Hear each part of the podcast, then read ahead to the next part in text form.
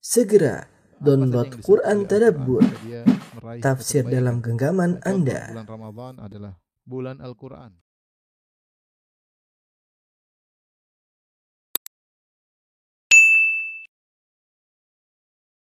Bismillahirrahmanirrahim. Assalamualaikum warahmatullahi wabarakatuh.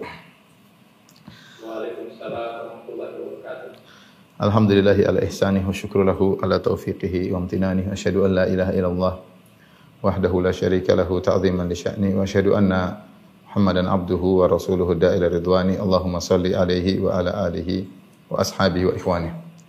Rekan-rekan yang rahmati Allah Subhanahu wa taala, terutama kawan-kawan yang tinggal di negeri yang nan jauh di sana ya. Eh, di Amerika dan sekitarnya ya. Eh, tentunya kita tidak dan kita sangat menyadari bahwasanya kita sedang hidup di masa yang di mana banyak sekali fitnah bergejolak, gelombang fitnah yang tiada henti-hentinya dengan berbagai macam model fitnah ya. Baik fitnah syubhat maupun fitnah syahwat ya. Terlebih lagi dengan uh, maraknya media sosial ya, ledakan informasi ya. Maka semua fitnah terkumpul dalam uh, media sosial tersebut ya, internet dan yang lainnya. Baik fitnah harta ya, maupun fitnah wanita ya, maupun fitnah jabatan ya, atau fitnah-fitnah syubhat seperti pemikiran-pemikiran yang menyimpang, baik syubhat-syubhat kaum ateis ya, atau syubhat-syubhat yang dilontarkan oleh pemeluk agama yang lain, ya, atau syubhat-syubhat yang dilontarkan oleh uh, kelompok-kelompok yang menyimpang dari ajaran akidah Ahlussunnah wal Jamaah. Ini semua benar-benar sedang bergejolak di zaman kita. Oleh karenanya sungguh benar sabda Nabi wasallam ya bahwasanya di zaman sekarang ini al-qabid ala dinihi kal qabid alal jamr. Seorang berpegang teguh dengan agamanya seperti seorang yang uh, memegang bara api ya, seperti orang memegang bara bara api. Tidak mudah kita menjalankan Islam dengan secara totalitas. Kalau kita jalankan Islam dengan setengah-setengah, yang enak kita jalankan, yang tidak cocok kita tinggalkan, maka itu semua orang bisa melakukannya ya. Ya semua orang bisa melakukannya. Ini ini kayaknya mudah saya jalankan. Ini yang susah ya saya langgar. Maka orang katakan ini Islam fleksibel padahal itu Islam yang tidak benar ya. Kalau cara menjalankan Islam seperti ini yang enak kita kerjakan, yang tidak sesuai dengan nafsu kita langgar, maka mudah memang. Tapi bukan itu yang Allah inginkan dari kita. Allah mengatakan, ya udkhulu fis silmi kafah. Masuklah kalian dalam Islam secara totalitas. Yaitu jalankan syariat Islam yang sesuai dengan keinginan kalian dan itu banyak syariat yang menyenangkan kita maupun syariat yang tidak sesuai dengan hawa nafsu kita. Ya, syariat yang mungkin tidak sesuai dengan hawa nafsu kita tetap harus kita uh, jalankan. Ya. Dan di zaman sekarang ini fitnah di mana-mana ya. Jangan kita kita bicara tentang tempat tinggal kita yang mungkin di lokasi fitnah di negeri non muslim misalnya. Kita tinggal di negara-negara Islam pun banyak fitnah. Tinggal negara Islam pun banyak fitnah. Bahkan fitnah tidak perlu kita keluar rumah. Dalam rumah sementara kita memegang HP dan kuotanya belum habis berarti fitnah masih ada di tangan kita. Tinggal kita buka atau tidak. Dan begitu mudahnya diakses. Begitu mudahnya diakses. Sebagaimana dalam hadis Nawas bin Sam'an yang diriwayatkan Imam Ahmad di mana Rasulullah SAW menggambarkan bahwasanya pintu-pintu fitnah sangat banyak. Pintu-pintu fitnah sangat sangat banyak. Kemudian Rasulullah SAW mengatakan bahwasanya di depan pintu-pintu tersebut suturun murkhah, yaitu ada semacam pintu tersebut ditutup dengan e, kain gorden yang terurai. Ya. Sehingga dibuka sangat mudah. Ketika seorang tertarik, kepo, ingin membuka gorden tersebut yang sangat mudah dibuka, maka ada yang menasihati, "Ya Abdullah, ya wahai hamba Allah, la taftahu." Jangan kau buka gorden tersebut. Innaka in taftahu talijhu. Kalau kau buka gorden tersebut kau akan masuk. Kau akan masuk.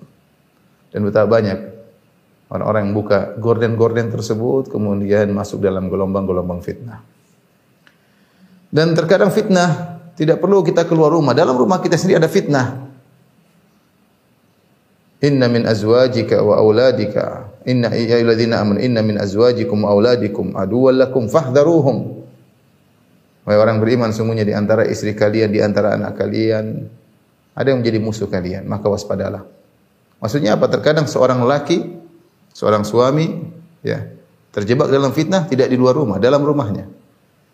Dia ter saking sayang sama istrinya, akhirnya istrinya bawa dia kepada perkara-perkara yang haram atau terka, saking sayang kepada anaknya sehingga dia malah terjerumus perkara-perkara yang haram atau sebaliknya seorang wanita yang di bawah kekuasaan suaminya dan suaminya membawa dia kepada neraka jahanam. Oleh karenanya kalau kita bicara tentang model-model fitnah, eh, pintu-pintu fitnah ya. Maka fitnah sangat banyak di sekitar kita, bahkan dalam rumah kita, bahkan dalam genggaman kita. HP situ sumber fitnah. Terus bagaimana cara kita untuk bisa bertahan sampai ajal menjemput. Ini yang perkara yang sangat yang sangat berat yang merupakan PR bagi kita semua. Karena tidak seorang pun dari kita yang tahu bagaimana penghujungnya.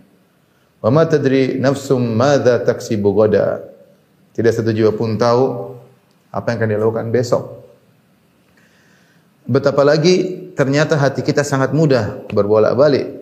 Dalam satu hadis Nabi SAW bersabda, "La qalbu ibni Adam ya, asyaddun qilaban minal qidr idza ijtama'at ghulyan." Yang artinya sungguh kolbu anak Adam tersebut, kolbu anak Adam, hati anak Adam sangat mudah berbolak-balik lebih daripada gejolaknya panci yang terisi air yang sedang mendidih, air beriak ketika mendidih, bergolak bergejolak, berubah-ubah.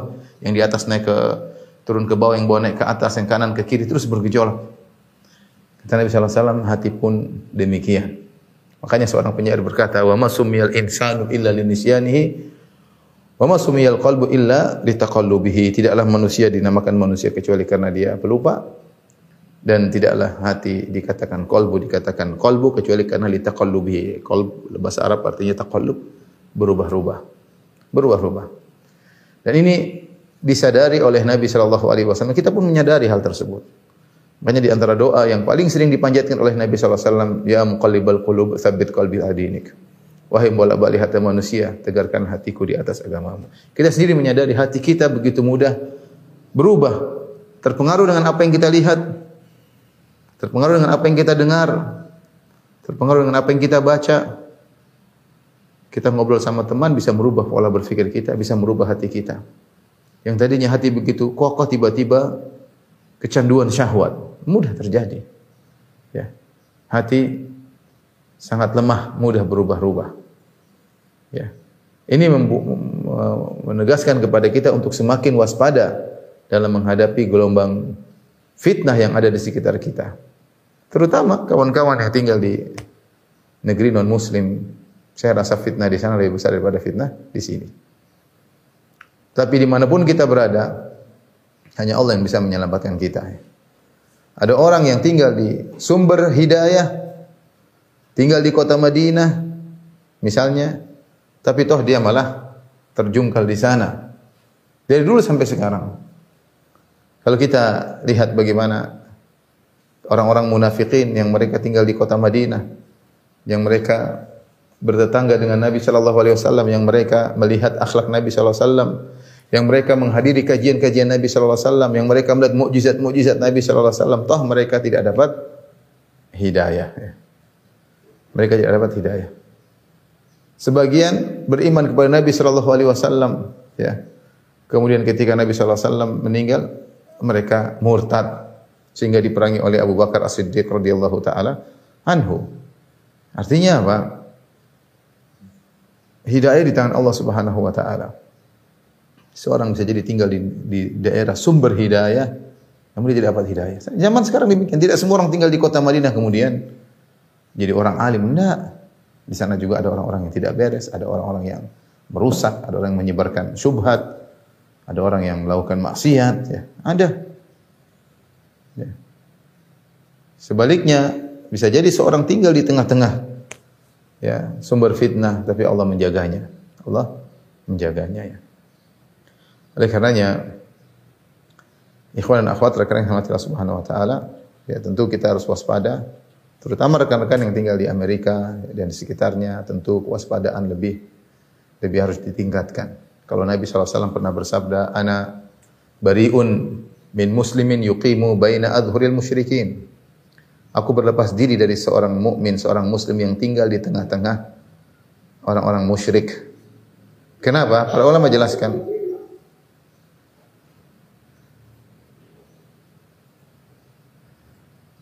Kenapa? Para ulama menjelaskan kenapa Nabi mengucapkan pernyataan demikian, ana bariun min kulli muslimin yuqimu baina adhuril musyrikin, aku berlepas diri dari setiap muslim yang tinggal di tengah-tengah kaum musyrikin, yang tinggal di negeri kaum kafir ya.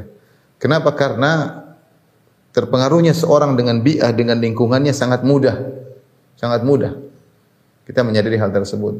Pergaulan, interaksi ya. Sangat mudah. Apalagi kita memposisikan diri kita di bawah, sementara kita interaksi orang yang kita kagumi dari sisi dunianya, dari sisi teknologinya membuat kita semakin mudah terbawa. Oleh karenanya para ulama menyebutkan tentang kisah Bani Israel. Kenapa mereka sudah diutus kepada mereka Nabi Musa alaihissalam. Kemudian mereka diselamatkan oleh Allah melewati Laut Merah, ya. Begitu selamat di Laut Merah, tiba-tiba mereka minta untuk diberikan dibuat sesembahan selain Allah. Ya.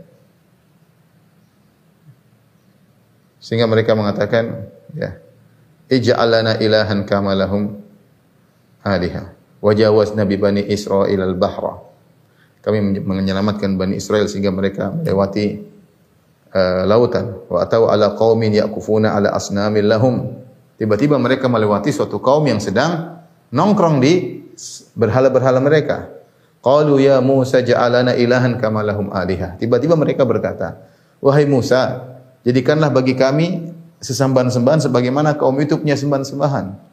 Qala innakum qaumun tajhalun. Kata Nabi Musa, kalian sungguh adalah orang-orang yang jahil.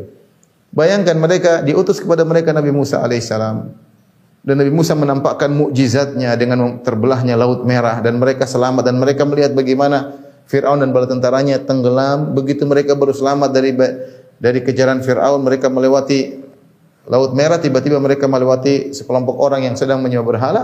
Mereka ngomong Qalu ya Musa ja'alana ilahan ilahan kama lahum aliha wahai Musa jadikanlah kepada kami sembahan sebagaimana mereka punya sembahan. Kata para ulama kenapa? Saking mereka telah berinteraksi dengan Fir'aun dan kaumnya dalam waktu yang terlalu lama. Ada yang mengatakan 100 tahun ada yang mengatakan kurang lebih daripada itu dalam posisi mereka di bawah dan Firaun sebagai penguasa. Sehingga kecenderungan untuk mengikuti sangat besar. Saya katakan demikian juga, sebagian kaum muslimin ketika tinggal di negara-negara non muslim dalam posisi mereka misalnya sebagai pekerja bukan sebagai atasan dan kecenderungan bawahan mengikuti atasan sangat kuat. Dan ini saya tidak tidaklah saya menyampaikan hal ini karena saya apa namanya? sayang kepada kawan-kawan yang tinggal di sana. Mereka benar-benar harus waspada. Ya. Kita bagaimana tahu Amerika, kehidupan Amerika, kehidupan di Eropa ya. Kita yang pernah mampir sebentar lihat bagaimana kehidupan mereka ya. Maka benar-benar seorang harus waspada.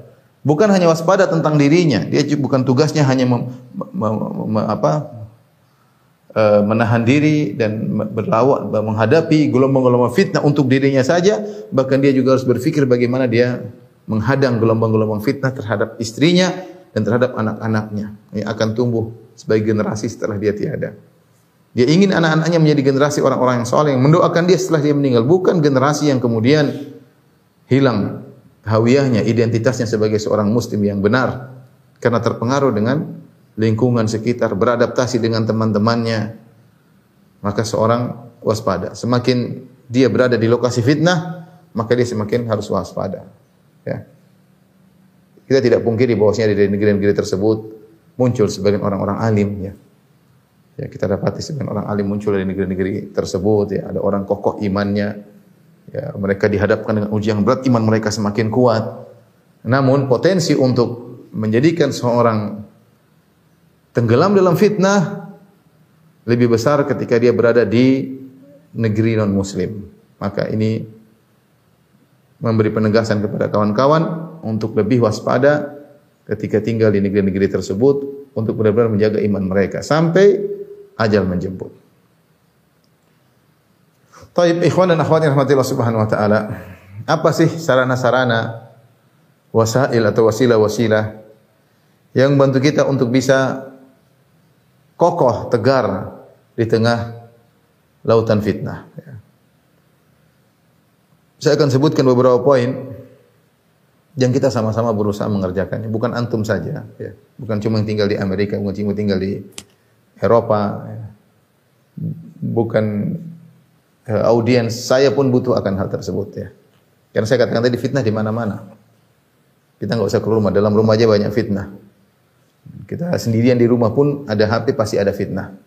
Tinggal seorang kepo, ingin tahu, nakal, hanya Allah yang tahu tentang kondisinya ketika dia bersendirian. Taib, di antara perkara-perkara yang bisa kita lakukan agar kita bisa bertahan tidak terjerumus dalam lautan fitnah yang begitu bergejolak di antaranya adalah dengan mempelajari Al-Quran dan tafsirnya secara bertahap. Rutin baca Al-Quran, baca terjemahannya, dan baca tafsirnya atau mendengar tafsirnya. Karena Al-Quran adalah kitab hidayah. Al-Quran memberi cahaya dalam hati seseorang, menjadikan dia semakin kokoh, tegar di atas uh, agamanya, di atas akidahnya. Allah Subhanahu wa taala berfirman dalam surat Al-Furqan ayat 32 dan ayat 33 ya. Saya tulis di sini ya. Sebab-sebab atau sarana-sarana tegar di tengah lautan fitnah. Fitnah syubhat dan syahwat.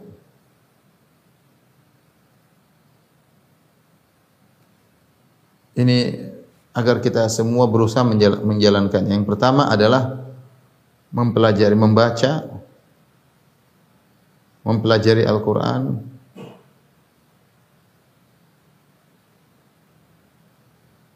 secara bertahap. Baca Al-Quran, baca terjemahannya, dengarkan tafsirnya.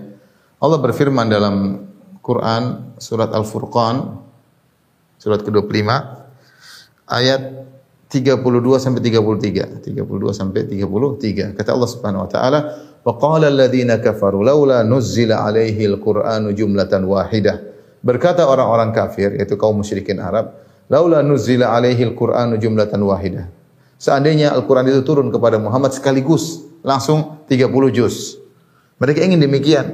Kenapa turun sebagian, turun lagi sebagian, sebagian ayat terus begitu? mengiringi kehidupan perjalanan Nabi sallallahu alaihi wasallam. Allah bantu Allah mengatakan, kenapa Allah turunkan secara munajjaman? Uh, kata Allah Subhanahu wa taala secara bertahap, kadzalika linutsabbita bihi fuadak. Kadzalika linutsabbita bihi fuadak. Kami turunkan Al-Qur'an secara bertahap, kadzalika linutsabbita bihi fuadak.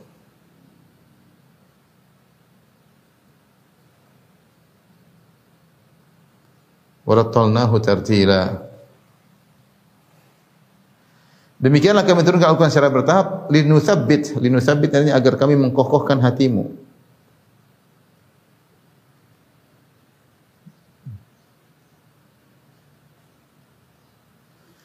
Maka saya bilang tidak ada, tidak ada di zaman sekarang ini membuat kita tegar di atas iman. Kecuali dengan banyak baca Quran tapi bukan cuma baca doang. Kita baca Al-Quran, baca terjemahnya, kita berusaha memahami tafsirnya. Itu di antara sarana paling membuat kita tegar dan kokoh. Karena kita baca Quran, kita banyak hal tentang alam akhirat yang kita baca, tentang keimanan, tentang malaikat, tentang Allah, tentang kuasa Allah, tentang kisah-kisah, tentang perumpamaan-perumpamaan. Subhanallah, kita tenggelam dalam lautan iman. Kita hadapi lautan fitnah dengan lautan iman. Tetapi tadi, terus menerus jadi masalah kita ini hidup di zaman kita jarang baca Al-Quran. Kalau baca Al-Quran tidak kita baca tidak baca terjemahnya, tidak baca tafsirnya. Zaman sekarang saya sering sampaikan, zaman sekarang semua kita baca. Berita olahraga kita baca, apalagi sekarang banyak olahraga, lomba ini, lomba inilah, event inilah, event anu. Banyak sekali waktu kita mengikuti event tersebut.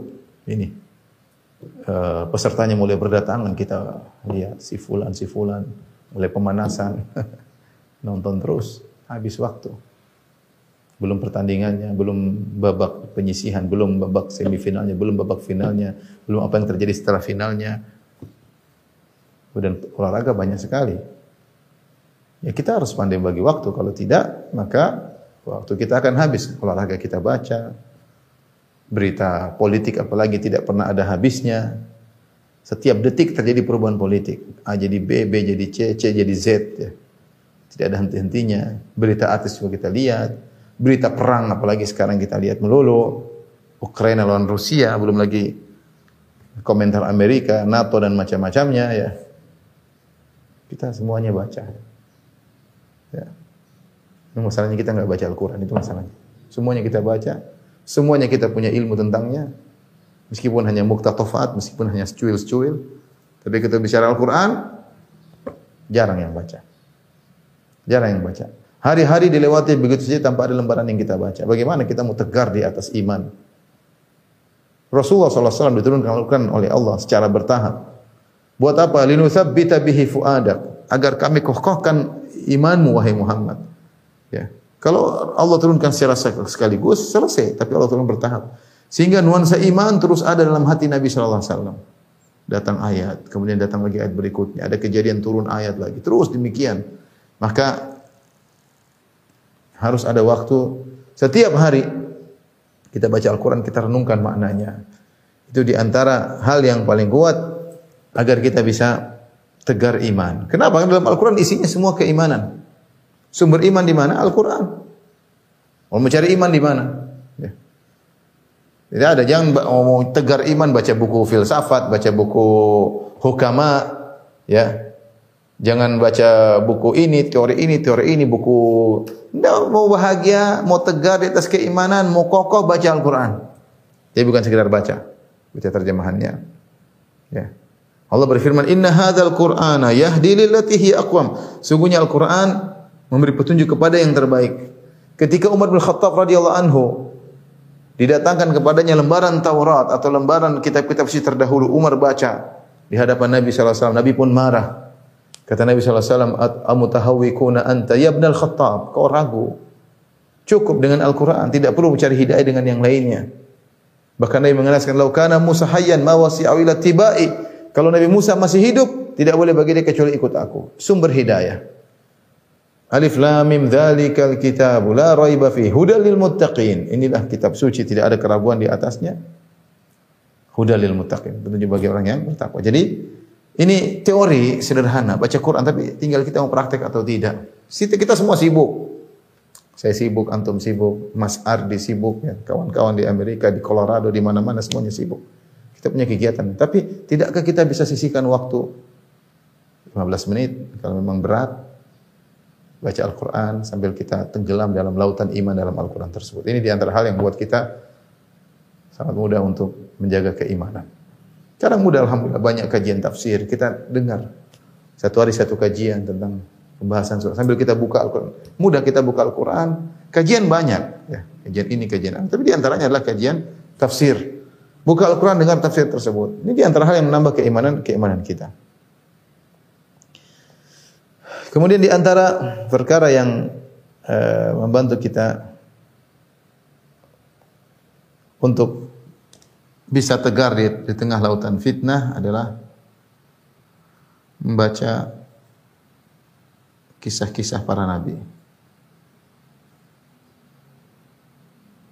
Yang yang ada dalam Al-Qur'an maupun yang lainnya. Allah Subhanahu wa taala berfirman dalam surat Hud ayat 120 ya. Kata Allah Subhanahu wa taala, "Wa kullan naqussu 'alaika min amba'ir rusuli ma nuthabbitu bihi fuadak." Kata Allah, "Wa kullan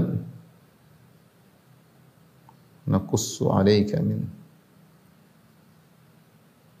min amba'ir rusuli ma nuthabbitu bihi fuadak." Dan kami ceritakan kepada engkau wahai Muhammad seluruh kisah-kisah para nabi ya. Yang dengan cerita tersebut kami kokohkan hatimu yaitu. Kami kokohkan, kami tegarkan hatimu wahai Muhammad. Wahai Muhammad. Dengan kisah-kisah tersebut. Makanya di antara uh, para ulama sebutkan banyak kisah-kisah turun ketika di fase Mekah. Ketika Nabi SAW sedang berdakwah di Mekah. Itu berat-beratnya ujian yang berat. Dan di awal-awal Islam, para sahabat butuh tegar, butuh wejangan dari Nabi Shallallahu Alaihi Wasallam. Allah turunkan beberapa surat atau beberapa kisah yang Allah turunkan ketika Nabi masih di, di Mekah. Contohnya seperti apa? Seperti surat Nuh. Surat Nuh, kisah Nabi Nuh. Allah turunkan ketika di mana? Nabi di Mekah. Tentang bagaimana sabarnya Nabi Nuh. Inni da'autu qaumi lailan wa nahara falam yazidum du'a illa firara. Aku dakwahi kaumku siang dan malam. Siang malam aku berdakwah dan tidak menambah dakwaku kepada mereka kecuali mereka semakin kabur, semakin lari. Allah sebutkan kisah Nabi Nuh agar Nabi Muhammad SAW sabar. Allah sebutkan dalam surah Hud kata Allah Subhanahu wa taala, ya. Wasbir setelah Allah sebutkan kisah Nabi Nuh panjang, Allah sebutkan di ujungnya kepada Rasulullah, wasbir innal aqibata lil muttaqin. Sabarlah engkau wahai Muhammad sebagaimana Nuh yang sabar. Wal aqibatu lil muttaqin dan kesudahan yang baik bagi orang yang bertakwa. Allah turunkan kisah Nabi Yusuf alaihissalam. Bagaimana sabarnya Nabi Yusuf dimusuhi oleh saudara-saudaranya. Hendaknya engkau Muhammad bersabar ketika kau dimusuhi oleh kaum Quraisy yang mereka adalah saudara-saudaramu, satu nenek moyang. Jadi banyak kisah-kisah yang Allah turunkan kepada Nabi SAW. Kata Allah, wa kullan naqussu alaika min amba'ir rusuli ma nuthabbitu bihi fuadak. Dan kami kisahkan kepada engkau Muhammad tentang kisah-kisah para rasul sebelumnya yang bisa membuat hatimu kokoh. Nah, kita baca kita baca kisah-kisah para nabi. Ada waktu kita baca kisah para nabi. Bagaimana kisah? Bagaimana? Setiap nabi ada ujiannya. Dan ujian dengan berbagai macam model. Ujian harta seperti Nabi Ayub yang kaya tiba. Ujian Nabi Sulaiman, Nabi Daud yang kaya raya. Ujian kemiskinan seperti Nabi Daud, Nabi Ayub setelah kaya kemudian miskin. Dan itu berat. Kalau orang nggak pernah kaya, dapat miskin mungkin mudah sabar. Tapi pernah kaya, pernah mengecap Pernah merasakan bagaimana kenikmatan kaya raya tiba-tiba jadi miskin? Bagaimana anak-anaknya di, di, diambil oleh Allah Subhanahu wa taala? Ya, kita pernah punya anak tiba-tiba anaknya pada meninggal.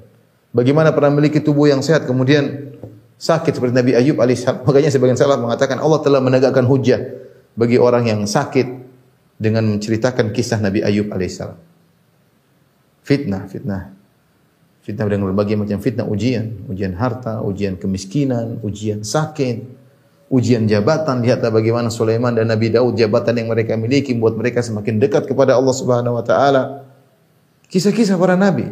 Bagaimana Nabi Nuh diuji dengan berbagai macam ujian kaumnya yang kurang ajar, diuji dengan istrinya yang kafir, anaknya yang kafir, berat. Allah sebut kisah-kisah. Nabi Musa dengan pembangkangan kaumnya Bani Israel, ujian dan menjadikan para dai bersabar dengan audiensnya yang mungkin keras kepala sebagaimana Bani Israel. Seorang baca sebenarnya dalam dalam cerita tersebut ada ada pelajaran. Bagaimana Yusuf alaihissalam yang digoda dengan wanita yang cantik jelita yang subhanallah ya. Kita baca kisah-kisah tersebut menambah iman. Mereka semua diuji dan mereka berhasil lolos dari ujian dengan kesabaran. Lihatlah bagaimana kisah ujian seorang dipisahkan dari orang yang dia cintai. Lihatlah Nabi Yakub terpisah dari Nabi Yusuf putranya yang sangat dia cintai sampai dia terus menangis sampai akhirnya matanya buta bertahun-tahun bahkan dia mengatakan puluhan tahun. Lihatlah Yusuf anak yang kecil terbuang dipisahkan dari ayahnya yang sangat dicintai dipisahkan dari ibunya. Semua kisah-kisah Nabi luar biasa. Luar biasa. Bagaimana Maryam yang memiliki anak, merawat anak sendirian. Jadi bisa merawat anaknya. Sendirian, penuh kesabaran. Pelajaran, kisah-kisah uh, para nabi penuh dengan pelajaran. Yang Allah jadikan kisah-kisah tersebut untuk menegarkan iman Nabi Muhammad SAW. Apalagi kita, kita butuh dengan baca kisah-kisah tersebut. Bukan kemudian kita nonton film box office, nonton film Hollywood, Iman malah menguap iman kita. Film ini seri 1, seri 2, seri 3, seri 3 iklannya besar-besar di tengah. di tengah kota iklannya. Anak-anak suruh nonton semuanya, kita pun ikut nonton. Bukan menambah keimanan tapi semakin menghabiskan iman kita. Oleh karenanya seorang menyempatkan waktu untuk baca kisah-kisah para nabi, dengarkan kajian-kajian kisah-kisah para nabi. Kalau kita selesai baca kisah-kisah para nabi, baca kisah-kisah solehin, bagaimana perjuangan Imam Ahmad, perjuangan Imam Malik, Imam Abu Hanifah, Imam Syafi'i rahimahumullahu jami'an.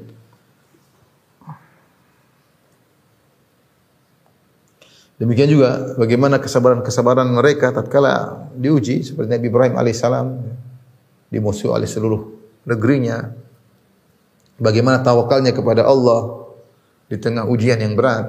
Kita lemparkan di lautan api dia mengatakan hasbunallahu wa ni'mal wakil. Cukuplah Allah menjadi penolong bagiku. Dialah tempat terbaik untuk minta tolong. Allah kemudian mengatakan ya naru kulna ya naru kuni bardan wa ala Ibrahim. Kami katakan wahai api jadilah kau dingin dan keselamatan bagi Ibrahim. Ya. Lihatlah bagaimana Nabi Musa alaihissalam ketika terjebak dengan kejaran kelompok Fir'aun sementara depannya laut merah. Orang-orang sudah ngetawain Musa, katanya Tuhan mau menyelamatkan kita. Kok kita apa yang kita lakukan belakang kita ada pasukan Firaun depan kita ada laut merah yang tidak mungkin kita lewati kata Nabi Musa dengan penuh ketegaran Kalla inna ma'iya rabbi sayahdin. Sekali-sekali kita tidak akan tertangkap. Ya, inna ma'iya rabbi sungguhnya bersama Rabbku sayahdin. Dia akan menolongku ya. Intinya ya uh, kita akan mendapati kisah-kisah tersebut membuat kita tegar dalam menghadapi gelombang fitnah, fitnah apa pun. Contoh tadi sudah disebutkan fitnah wanita ada kisah Nabi Yusuf. Fitnah kekayaan ada Nabi Sulaiman, Nabi Daud. Ya. Fitnah kemiskinan sakit ada namanya Nabi Ayub alaihissalam. Ya. Fitnah istri yang kurang ajar Nabi Nabi Nuh alaihissalam. Fitnah anak yang anak yang membangkang ada Nabi Nuh alaihissalam. Banyak, banyak. Tinggal kita baca dan kita renungkan dan kita ambil pelajaran. Kemudian di antara hal yang membantu kita untuk bisa tegar di tengah lautan fitnah ini paling penting adalah berdoa kepada Allah. Berdoa kepada Allah Subhanahu wa taala. Di antaranya dalam Al-Qur'an, "Rabbana la tuzigh qulubana ba'da idh hadaitana." Ya. Perbanyak baca doa ini. Rabbana la tuzigh qulubana ba'da idh hadaitana. Wa hab lana min ladunka rahmah innaka antal wahhab. Ya Rabb kami jangan kau palingkan hati kami setelah kau beri hidayah kepada hati kami. Engkau sudah mudahkan kami untuk berhijrah ya Allah. Hati ini sangat lemah ya Allah. Kalau kau lepaskan hati kami, kami tidak bisa bertahan. Merengek, menangis kepada Allah. Menangis, apalagi kita terjerumus dalam dosa. Ya Allah, ini buktikan hatiku sangat lemah. Kemarin saya sudah bertekad untuk bertahan. Baru saja lewat bulan Ramadan, saya sudah kembali lagi. Baru saja saya pulang dari haji, saya sudah kembali lagi. Subhanallah, kita merengek kepada Allah. Rabbana la tuzigh qulubana ba'da idh hadaitana.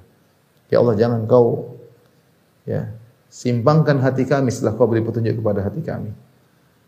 Lihatlah doa yang paling banyak di antara yang paling banyak dibaca oleh Nabi sallallahu alaihi wasallam ya muqallibal qulub. Doa Nabi. Ya muqallibal qulub. Sabbit qalbi ala dinik. Baca, hafal doa ini. Mudah. Wahai pembolak-balik hati manusia, tegarkanlah hatiku di atas agamamu.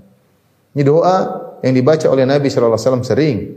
Sampai ditanya Rasulullah, "Kenapa Anda sering baca doa ini?" Kata Nabi, "Innal qulub baina usbu'aini min asabi'ir rahman yuqallibuhu kaifa yasha."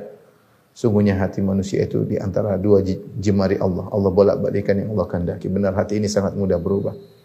Tadinya ikhlas tiba-tiba riya. Tadinya tawaduk tiba-tiba ujub dan sombong. Tadinya sabar tiba-tiba pemarah. Tadinya qanaah tiba-tiba hasad. Bisa berubah hati ini sangat mudah. Sangat mudah. Tadinya yakin tiba-tiba ragu. Baca syubhat. Tadinya hati bersih tahu-tahu canduan. Tadinya tidak suka dengan nonton macam-macam tiba-tiba hobi nonton yang haram. Semua bisa berubah hati ini. Tadinya tidak suka mendengar musik-musik tahu-tahu happy dengar musik. Malah kepalanya ikut goyang, kakinya ikut goyang. hati ini lemah. Siapa yang bisa menjamin hatinya? Maka seorang berdoa kepada Allah dengan sungguh-sungguh, Rabb ya muqallibal qulub, sabit qalbi ini. Ini bukan main-main. Berdoa, menangis di hadapan Allah Subhanahu wa taala. Syubhat menyambar-nyambar, syahwat menyambar-nyambar, hati ini lemah. Hati ini lemah. Oleh karenanya banyak berdoa kepada Allah Subhanahu wa taala. Karena kita nggak mungkin bisa bertahan kecuali kalau Allah yang buat kita bertahan. Allah berfirman tentang Nabi SAW, "Walaula an thabbatnaka laqad kita tarkanu ilaihim syai'an qalila." Kalau bukan kami kokohkan engkau wahai Muhammad, kau akan condong kepada mereka sedikit demi sedikit. Idzan la adaqnaka dhifal hayat wa dhi'mal mamat. Thumma la tajidu laka alaina nasira dalam surat Al-Isra.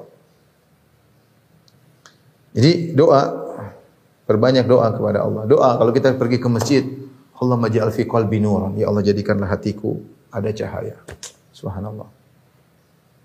Kita ini hati kita ada cahaya tapi kita buang cahayanya. Dengan apa? Dengan melihat yang haram.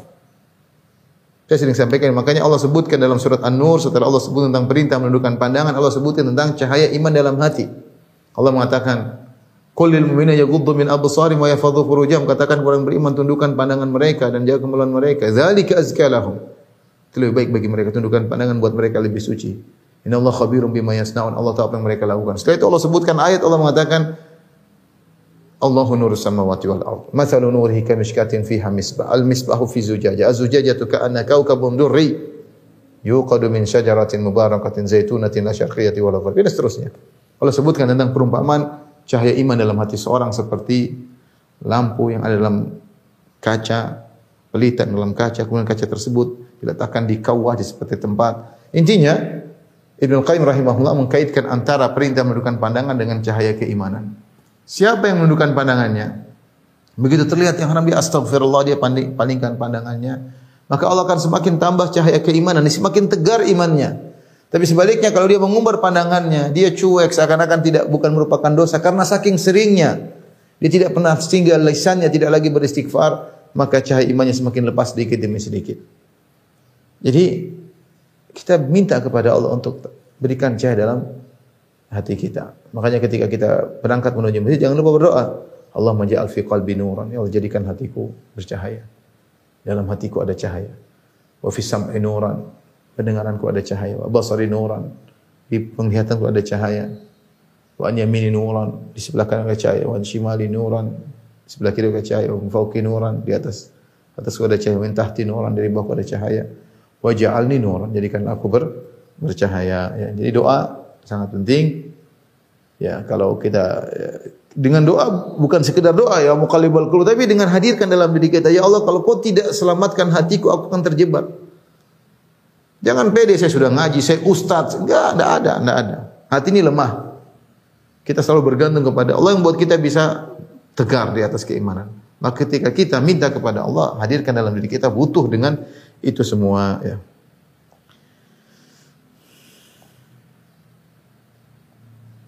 Kemudian di antaranya suka berzikir ya. Basahi lisan. Setan menjauh dari dari orang yang suka berzikir. Fadhkuruni adzkurkum. Ingatlah, zikirlah kepada aku, aku akan menyebut kalian. Secara khusus, pada spesifik Allah akan perhatian sama kita. Dan zikirlah ibadah yang sangat mudah. Kita tinggal di kita saja kita di tengah jalan lagi supir mobil astagfirullah, astagfirullah, astagfirullah. La ilaha illallah, la ilaha illallah, subhanallah walhamdulillah sambil nyetir mobil. Subhanallah alhamdulillah wala ilallahu akbar la haula wala quwata illa billah. Kita ingat Allah, Allah ingat kita. Kita ingat Allah, Allah ingat kita. Fadhkuruni adzkurkum. Sebut-sebutlah aku akan menyebut-nyebutmu. Ya. Man dzakarani fi nafsihi dzakartu fi nafsi. Siapa yang menyebutku dalam jiwanya, aku akan menyebutnya dalam jiwanya. Ya. Allah melakukan timbal balik. Kita ingat Allah, Allah akan ingat kita. Kalau udah ingat kita, Allah akan jaga jaga kita. Allah akan jaga jaga kita. Uh, ini ibadah yang sederhana tapi banyak orang tidak melakukannya. Padahal apalagi seperti di Jakarta yang sering macet di jalan. Ya ini zikir subhanallah. Dalam dalam mobil kita manfaatkan waktu. Berzikir kayak zikir pagi petang kayak baca Quran ke kita manfaatkan waktu dalam mobil untuk berzikir daripada kita melewati waktu umur kita habis tenggelam dalam kemacetan sehingga kita terbuang-buang umur tanpa ada manfaat. ya. Jangan jadi seorang melamun, tak tahu melamun mikir apa nggak ada yang kerja. Daripada anda melamun lebih baik anda berzikir kepada Allah Subhanahu wa taala. Kemudian jangan lupa bahwasanya di antara wasilah sarana untuk kokoh adalah belajar agama, belajar akidah yang benar. Belajar akidah yang yang benar. Kita sekarang hidup di zaman orang berbicara agama seenaknya, mengharam, menghalalkan seenaknya. Ya, mau ini mau anu kita bisa goyang ya. Lihatlah orang liberal menghalalkan berbagai macam hal dengan dalil. Kenapa? Kita kalau dengar mereka kita seakan-akan apa yang mereka sampaikan benar. Makanya kita harus belajar agama dengan jalan yang benar. Belajar akidah yang benar ya, belajar dengan minta kepada Allah agar kita bisa meninggal di atas akidah yang yang benar. Baca akidah salaf, belajar kajian tentang akidah salaf, bagaimana akidah seorang mukmin terhadap Allah, bukan sembarang berakidah seenaknya, mau bilang ini, bilang apa tentang Allah terserah. Ini repot seperti ini. Repot ya. Akhirnya terjebak dalam syubhat-syubhat kaum ya, liberal ya.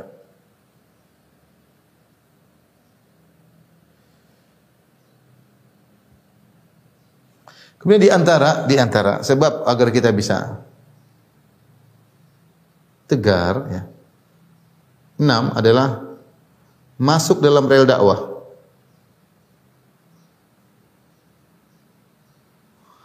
Apakah sebagai dai-nya kalau mampu? Atau panitianya?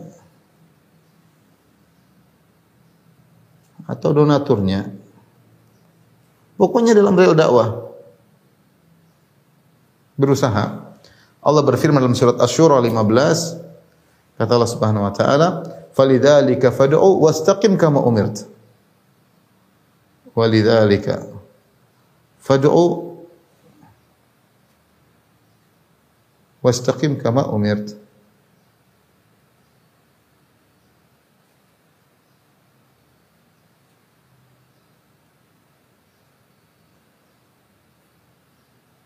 Karenanya berdakwahlah, fad'u maksudnya berdakwahlah. Oleh karenanya berdakwahlah, wastaqim kamu umir dan istiqomahlah sebagaimana kau diperintahkan. Sini Allah menggandingkan antara berdoa, berdoa uh, dengan istiqomah ya. Allah menggandingkan berdakwah, Allah menggandingkan berdakwah dengan istiqomah.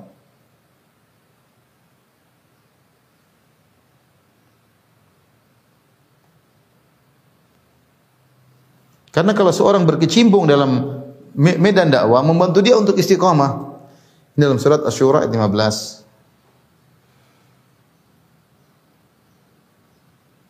Saya ulangi karena orang kalau kalau berkecimpung dalam bidang dakwah dia akan istiqamah. Seperti saya dai, ketika saya menyampaikan, pertama yang saya dakwai diri saya sendiri.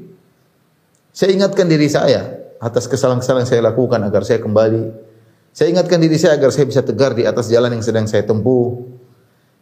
Dan dengan saya belajar, saya akan terbuka bagi saya cakrawala kebaikan-kebaikan yang sebelumnya mungkin saya tidak tahu. Jadi, seorang berusaha. Kesibukan ini banyak, nggak ada hentinya kesibukan kita ini. Kalau kita tidak manfaat waktu kita untuk yang baik, maka akan terjebak dalam hal yang tidak bermanfaat. Ya. Makanya dikatakan al-waktu kasaif illam taqta'uhu qata'aka. Waktu itu seperti pedang, kalau kau tidak patahkan pedang tersebut, kau akan ditebas oleh pedang tersebut. Umur kalau tidak kita gunakan untuk yang bermanfaat, kita akan terjebak pada perkara yang tidak bermanfaat. Demikian. Maka di antara perkara yang bermanfaat kita mas terjunkan diri kita dalam rel dakwah. Sebagai dai-nya kalau memang punya kemampuan, punya ilmu kafaah, mempunyai kapasitas ilmu agama yang kuat, maka silakan berdakwah. Kalau tidak maka sebagai penyambung, sebagai donaturnya, sebagai panitianya, sebagai yang mengkoordinasinya terserah. Yang penting berusaha dalam rel dakwah dan orang yang masuk dalam rel dakwah itulah orang yang merupakan pengikut Nabi yang sesungguhnya ya. Subhanallah, kita ini berdakwah butuh untuk bukan untuk orang lain pertama untuk kita sendiri, untuk kita sendiri ya. Bikin kelompok-kelompok ya. Untuk dakwah berkumpul, kemudian ada yang kasih nasihat. Hati ini butuh nasihat. Kelalaian sangat banyak di depan mata kita ya. Kemudian juga ini di antara yang buat kita kokoh. Di antara yang buat kita tegar juga yang ketujuh adalah eh, apa namanya? berada di sekitar orang-orang yang soleh. Kata Allah, "Wasbir nafsaka ma'al ladzina yad'una rabbahum bil ghadati wal asyi yuriduna wajha." Wa la ta'du aynaka anhum turidu zinatal hayatid dunya. Dalam surat saya carikan dulu. Dalam surat Al-Kahfi.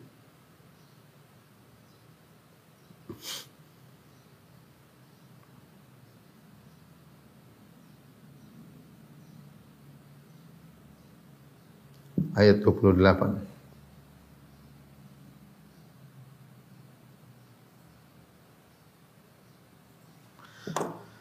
Kata Allah Subhanahu wa taala, "Wasbir nafsaka ma'al ladzina yad'una rabbahum bil ghadati wal asy." Sabarkanlah dirimu bersama orang-orang yang berdoa kepada Allah di pagi hari dan di petang hari.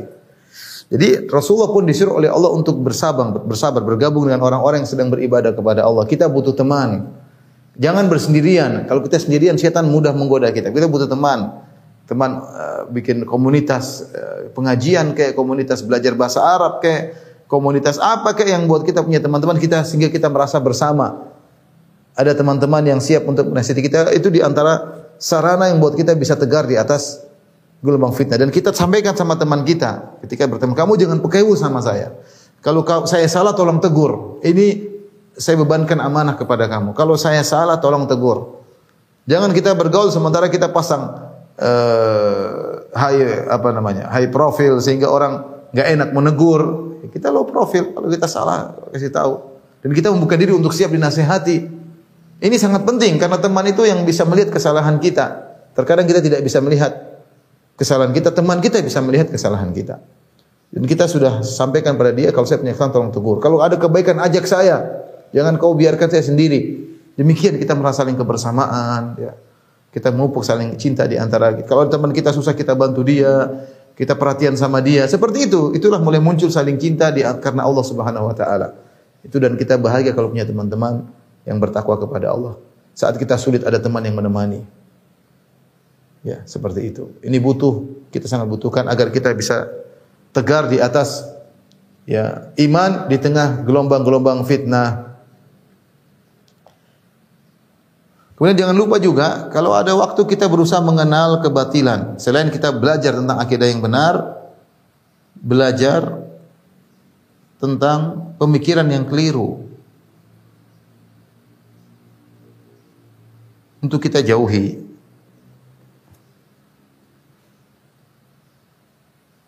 Dan itu metode Allah Subhanahu wa taala. Allah berfirman dalam surat Al-An'am ayat 55 ya. Al-An'am surat ke-6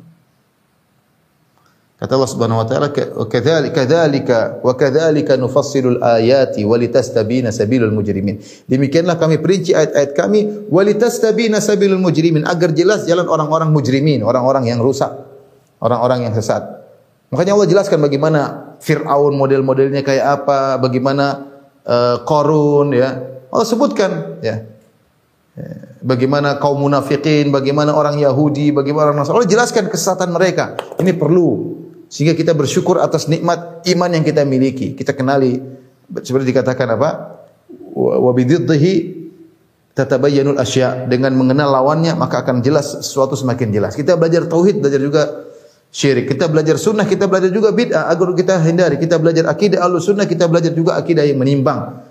Karena fitnah terus berulang-ulang dan terkadang kontennya sama dengan baju yang berbeda. Dan ini saya hadapi seperti itu. Kontennya sama, bajunya berbeda. Liberal telah datang di tanah air kita dengan berbagai macam model. Namanya berubah-ubah, tapi kontennya sama liberal. Karena ketika pakai baju liberal udah nggak laku, bikin baju baru